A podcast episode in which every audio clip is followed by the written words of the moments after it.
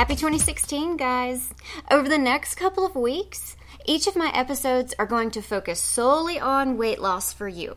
Today's 30 second bite features nutrition experts sharing their number one tip and health hack for weight loss. Thanks for tuning in, and please don't forget to subscribe. And here we go. Dietitian Barbara reminds us that there is no magic potion when it comes to weight loss. Ideally, calories in should balance calories out.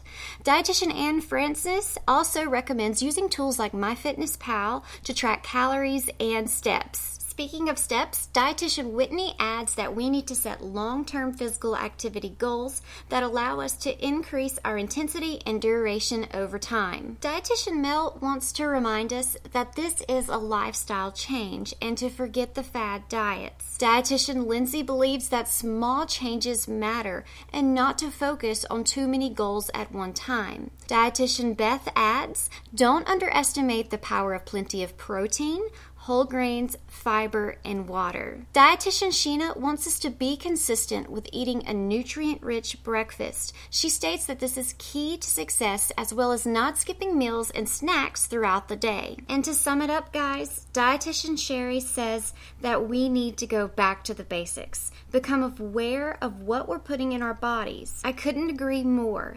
And if you're not sure what those basics are, that's okay. Consult with a registered dietitian nutritionist today. To find one in your area, visit eatright.org. He or she can map out a specific individualized meal plan for you.